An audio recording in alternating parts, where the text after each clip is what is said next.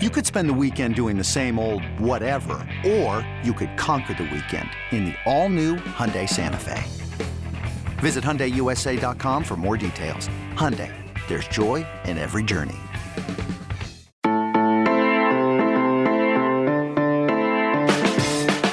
Good morning. It is Friday, April 1st, and this is the College Football Daily. I am your host, Carl Reed. And I'm here with my special guest today, Mr. David Kvidahl, high school sports writer for the St. Louis Post-Dispatch. Dave, how you doing? I'm well, Coach Reed. How you doing? How long have you been covering the, the high school beat here in St. Louis? Well, I uh, I started out at a weekly paper in 2001, so 21 years. But in my current role, uh, that was 2014 in the winter. I got it, so about eight years now at, for the Post and the way I've been doing it as their lead guy. Let's get right into some things today. A lot of our, a lot of the fans that follow 24/7 in recruiting saw this year we had two of the top receivers in the nation come out of St. Louis this year. Luther Burden, who picks the University of Missouri, and Kevin Coleman, who goes the completely opposite direction and picks Jackson State for Deion. And those were huge developments on both sides. Can you kind of talk about the impact that you think number one, Luther's commitment had on the University of Missouri, and also Kevin's impact on Jackson State. Well, uh, Luther was was pretty remarkable. I mean, you, you you got to scheme against him when he was a freshman, I believe. Wasn't that the year you guys had a match up with him? Yeah. Sophomore year too, actually, now that I think about it. You Yeah. had to see him early. So you you know Luther very well. Luther was amazing. For that kind of caliber of athlete to stay home, I mean, we, we've seen Mizzou under Coach Drinkwitz really, you know, reel in a lot of local guys and um, and they've been really good. I mean, so good in, in fact that Mekhi Wingo decided he wanted to take a look elsewhere and ended up at LSU with his former high school coach in Steeple, uh, Robert Steeples. But for Luther to stick around, I mean, it, it really does draw that that connection to Mizzou as a place where you can be a really good football player and make an impact in the best conference in the country. So that I mean that was part of why he said he wanted to stay home was was to show St. Louis area kids that you can do it here. You don't have to be like you know Ezekiel Elliott go to Ohio State. You can you can make that kind of impact here in town or in the state. So I, I think that drives it home for them. I mean, Coach Drinkwitz has really kind of transformed, you know, the, the vibe around the school. So getting a guy like Luther is huge for him. For Kevin, uh, the Jackson State card was one we never knew he was even going to play. Kevin is a highly intelligent, great kid to talk to,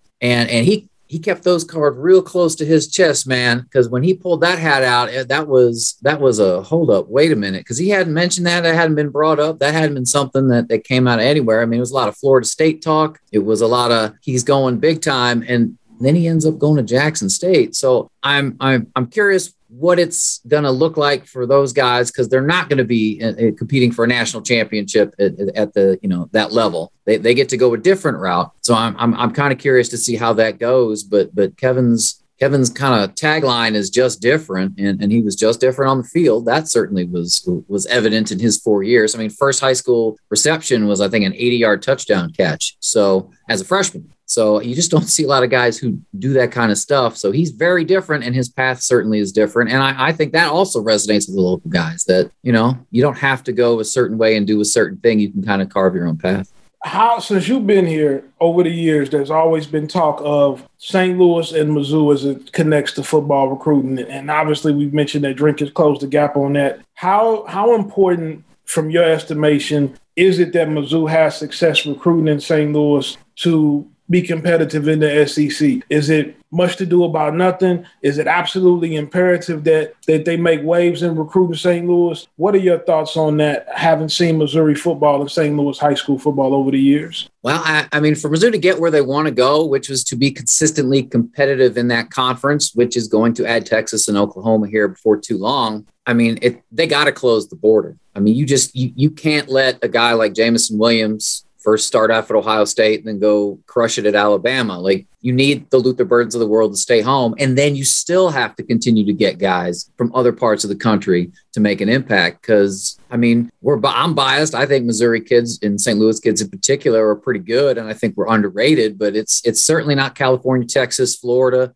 I mean, it's, it's not, there's not the wealth of talent. Let's put it that way. Like, so, so you get the high, the high level guys for sure. And then you bring in, you know, the fill in behind them. Another guy who I know you know really well who who made the move to Mizzou recently was Cody Schrader. Yeah. I mean, there was a guy who who, who couldn't get a sniff uh, from any division one program ended up at truman state and had a remarkable start there jumped in the portal and you know landed at his dream school so those are the kinds of guys that you know that you get to fill in the backside when you do land those big five star fit like if you got a five star fish in your state you got to get him if he's at you know across the river at east st louis or or in like olathe kansas you got to get those guys if you're drinking. He's been pretty good about that. I mean since he's taken over a lot of those dudes haven't made their way out of state you're not going to get all of them, but you certainly got to get most of them. You mentioned Cody Schrader, and Cody is a guy that I coached against. I, I, I, got to see him. I was on the receiving end of some of his his bigger games in high school. Um, you know, when I think about some of these guys' names, man, it just I, am glad I'm not having to see them on Friday nights anymore. Um, but when I think about Cody, it brings us to one of the most heated discussions that everybody's had this offseason, and that's the transfer portal. Cody was an under recruited guy goes to Truman State, leads the nation in rushing at the Division two level and transferring from Mizzou and has done very well there so far. From your standpoint of covering high school athletes,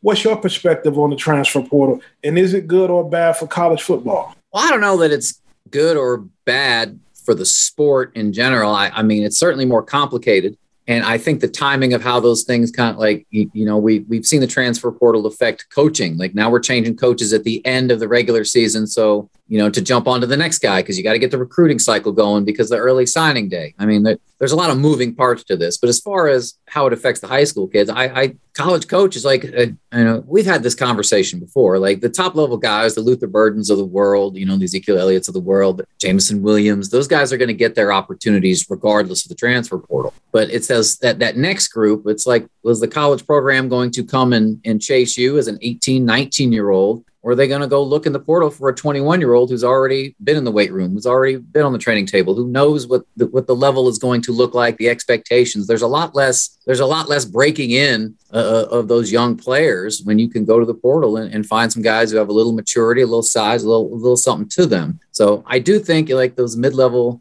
guys who who might have been marginal D2 kind of guys, they, they're probably getting squeezed, but I don't know what else you can do except just kind of find your way, you know that's something you've talked about a lot when we, you know, when you were coaching was, you know, dance with who wants to dance with you. So find your spot, and then if if something good pops, then you can go in the portal, and maybe they'll take a chance on you. Then I think it's it, it's made it harder for a lot of kids, but I mean, playing college football is hard. I mean, that's that yeah. that's part of the deal. We will hear more from David Kvidahl right after this. This episode is brought to you by Progressive Insurance. Whether you love true crime or comedy, celebrity interviews or news you call the shots on what's in your podcast queue. And guess what? Now you can call them on your auto insurance too with the Name Your Price tool from Progressive. It works just the way it sounds. You tell Progressive how much you want to pay for car insurance, and they'll show you coverage options that fit your budget. Get your quote today at progressive.com to join the over 28 million drivers who trust Progressive. Progressive Casualty Insurance Company and Affiliates. Price and coverage match limited by state law. Is your child struggling with a specific subject or need help with homework? Are they asking questions that you're not sure you can fully answer? IXL Learning is an online learning program for kids. It covers math, language arts, science, and social studies. IXL is designed. This program will improve your kids' grades. Studies done in almost every state in the country. The kids who had IXL are consistently doing better. Powered by advanced algorithms, IXL gives the right help to each kid no matter the age or personality. And it doesn't have to eat up all your time. One subscription gets you everything for all the kids in your home, pre K to 12th grade. So don't miss out. One in four students in the U.S. are learning with IXL. IXL is used in 95 of the top 100 school districts in the U.S. Make an impact on your child's learning. Get IXL now. And listeners can get an exclusive 20% off IXL membership when they sign up today at IXL.com slash audio. Visit IXL.com slash audio to get the most effective learning program out there at the best price. As we talk about some of the great players, and you kind of mentioned Mekhi Wingo earlier, who was at Mizzou and then went to LSU, we have had some tremendous high school coaches move on to the next level Robert Steeples is now at LSU. Corey Patterson is at Illinois. I know uh, Corey Bethany got the call to Lindenwood, and, and Lindenwood has moved up to FCS. Uh, Trey Porter is another guy who's jumped into the college ranks the last couple of years. What do you think has been important, or or St. Louis has given these guys a great stage to be able to show that they're really good coaches that has given them the opportunity to go to the next level? Well, I mean, all of those guys you talked about, I, have dealt with at, at a you know pretty routinely, and and they're all really good communicators our city in particular, I mean, the biggest question people ask is like, where'd you go to high school? Because our, our, our town is weird. Mm-hmm. So you have to be a really good communicator to have success where they've had success. You know, Trey at, at Roosevelt, you know, he was working with a group of kids that hadn't necessarily dealt with a guy like him before. And he had to mm-hmm. kind of shape that program to go from a whole lot of nothing to winning a district title, which was huge. You know,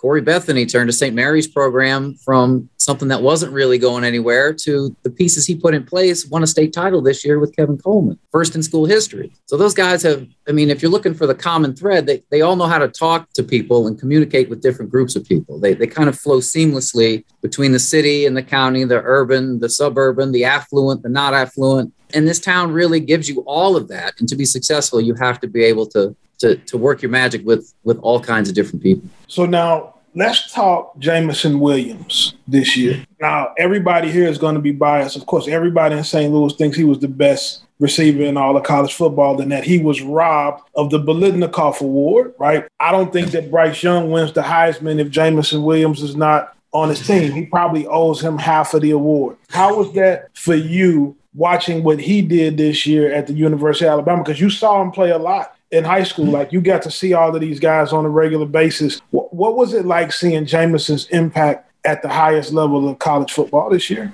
I mean, for me, I get a kick out of that because I get to see them when they're 15, 16 year old dudes. Like they have potential, but as we both know, like potential doesn't always turn out. The road, the road from here to there is, is often is often a treacherous one, especially for young black men in St. Louis. That can be a really treacherous road. Yes. So to see him having success at that level, I just seeing him on Saturday, Saturday afternoon, Saturday night, it was brilliant. Yeah. But that there again, that's a guy who I, I, got to watch also run track, and he was a national champion hurdler. Like like Jamo, like that speed. there are only a few people in the world with that kind of speed, man. Like it's a very small group. So getting to watch him do that, I mean, it just it's really neat to see because that's a kid from St. Louis doing big things, and we love to say that around here. Just a, you know, Jayson Tatum's thing. I'm just a kid from St. Louis, but we did uh the athlete of the year this year was was Luther and, and Kevin, and we did it together over at Matthews Dickey because that was a place both of them had made an impact as young kids. And, and if you look off the field at Matthews Dickey, you see North City, mm-hmm. and it's pretty rough, man. So that's what I think about. I, I see them. I see a guy like Jamo on a Saturday, and I hope the kids in the city see that too and go, you know what, maybe I can do something like that, or maybe I can uh, maybe not do that, but I can be on a path to, to try and get somewhere else because this town likes to eat its young, unfortunately. So to see a guy make it out and make an impact, I, I hope that resonates with the youngsters. I'm gonna give you some names. We got the NFL draft coming up, right? NFL draft coming up next month, and I'm gonna throw some names at you. We already talked about Jameson, and we want to talk about what do these guys have in common and what makes them unique that you feel like has put them in position to be in the NFL draft. So we're talking Jameson Williams that, that played at Alabama, Kyren Williams, star running back from Notre Dame, Hassan Haskins, Michigan, Aqeel Glass, Alabama A&M, Kaleb Eleby, quarterback out of Western Michigan, Marquis Hayes, offensive lineman out of the University of Oklahoma. I hope I'm not forgetting anybody. If I am, please forgive me. But all of those guys are set to be picked up by NFL teams in, in this draft, and it's looking pre-draft has been looking pretty good for for all of them. What was it like watching those guys in high school, and what were some of the things that you feel like, um, other than being supremely talented, when you watched them play,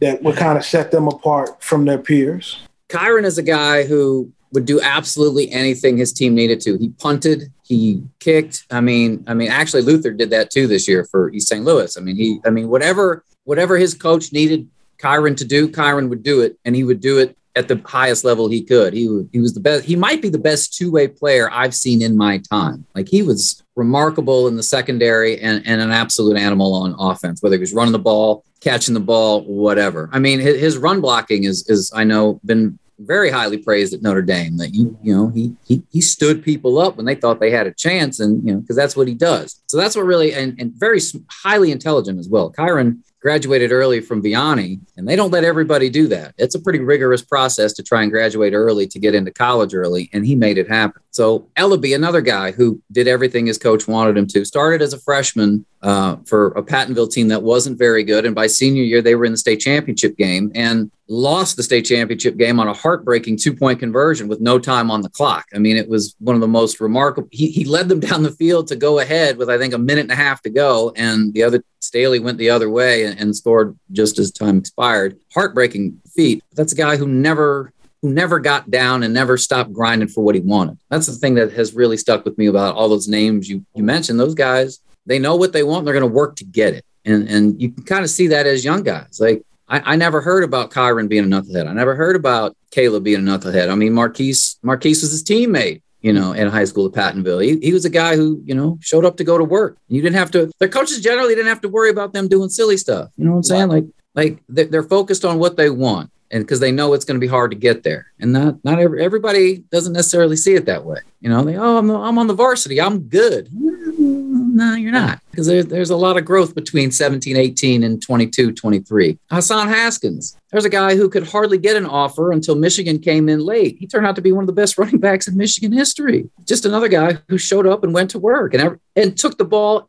every time his coach gave it to him because Eureka loves to run the football. And I think Sumner gave him the ball 300 times one season. Like, and he just went to work, give me the ball 400 times. That's that. That's what really I think when I watch them is like those guys, like they show up to play, they show up in the summer, they show up when it doesn't feel good, they show up when they don't want to be there because not everybody wants to be there every day. They do it anyway because at the end of the day, that's what you got to do to get where you want to go. So that's what really jumps off the page when, when you talk about those kinds of kids, man. Well, Dave, we want to thank you for joining us today on the College Football Daily. I appreciate you coming on. Thanks, Reed. I appreciate you. I want to thank David Kvidahl for joining me on today's episode. He has great insight on the University of Missouri, high school football here locally in St. Louis, and college football as players are heading into the NFL draft. For David Kvidahl, I am Carl Reed. Thanks for listening to another episode of the College Football Daily.